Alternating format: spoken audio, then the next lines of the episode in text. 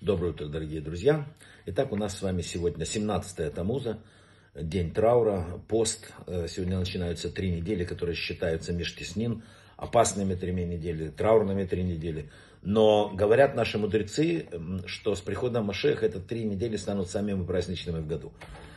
Все зависит от того, как к этому подходить. Наша недельная глава Пинхас это уникальная глава, которая рассказывает, именно начинается она всегда и попадает вот на эти траурные дни.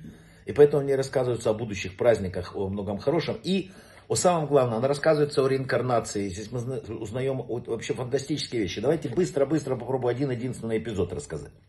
Итак, мы помним в книге Бришит, когда Шхем, такой был сын Хамора, изнасиловал дочь Якова Дину, и затем взял ее в жены, но э, для этого сделали все э, жители Шхема обрезание. Потом пришли сыновья, возмущенные Якова, убили 24, запоминаем, тысячи жителей этого города. Рассказывает нам Мидраж, что когда э, Шхем отказался перед небесным судом, он сказал, так я уже сделал обрезание. Да, я виноват, да, я преступник, но я сделал обрезание, чистый чек, я еврей, дайте мне еще один шанс. И и что произошло дальше? В главе Балак, которая закончилась только что, рассказывается, как жители Медьяна посылают своих дочерей в лагерь евреев, чтобы соблазнить их и тем самым лишить их помощи Бога. Из всех глав израильских колен соблазнился лишь Зимри бен Салуов, глава колена Шимона. Таким образом, возможность исправления вот Зимри, он же реинкарнация, он переродившийся, написано нам Кабла Шхем, была упущена. И, что еще, в наказание за разврат эпидемия унесла 24 тысячи жителей э, колена Шимона. То есть эти люди переродились, убитые в Шхеме, стали э, в колене Шимона и, к сожалению, не исправили ничего и опять ушли из этого мира. Наступает третий этап. Душе Шхема, который в свое время сделал обрезание, чтобы э, э попытаться породниться с э, семьей Якова после преступления, Дается еще одна возможность. И об этом рассказывает Кабала. Рождается Раби Акива, самый знаменитый, который мы сегодня знаем, человек. Его мать из колена Шимона, естественно. Отец его, перешедший в иудаизм. Душа Раби Акива это реинкарнация вот этого Шхема, а также Зимри. Он учит Тору в течение 12 лет. Потом еще продолжает 12. И возвращается домой, и с ним приходит 24 тысячи учеников.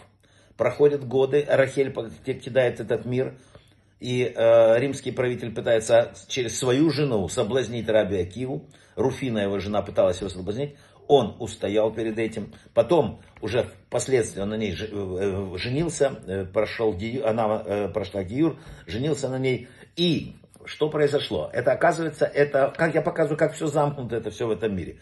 Вот эта Руфина, это реинкарнация Дины, вот изнасилования Дины. А потом принцессы Косби, которая вызвала э, моров э, в стане Израиля. И таким образом, вот э, Ради Акива исправил все, что произошло. Первый раз в течение 24 лет, оставив свой дом вдали от Рахель, он учит Тору и становится величайшим мудрецом поколения. Второй раз, будучи вдовцом, устоял перед необыкновенной красотой правителя Иудеи Руфины. И впоследствии она стала, совершив Геру, стала его женой. Если мы помним, это удалось только ему, потому что 24 тысячи учеников Раби Акивы погибли во время эпидемии. Что нам рассказывает все это? Нам рассказали в этой недельной главе, которая начинается в самые траурные дни, когда ну, у людей ну, настроение такое, и, и воздух даже такой, знаете, все напряженное. Называется межтеснин.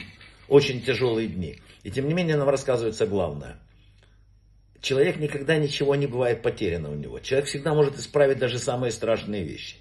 Человеку надо настраиваться на другое. Я вам открою один большой секрет.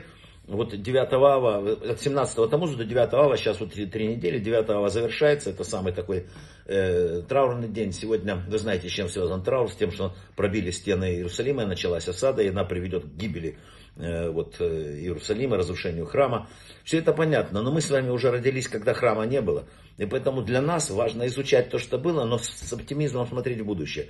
Я не в состоянии, например, сильно скорбеть 9 ава. Потому что я считаю, я вообще не сильно люблю траурные мероприятия, не люблю все эти Ядвашемы и другое, при всем моем уважении к ним, я хочу все время смотреть вперед. Вот я не знаю, как это объяснить. Мне хочется смотреть в будущее, а не все время как бы жить в прошлом.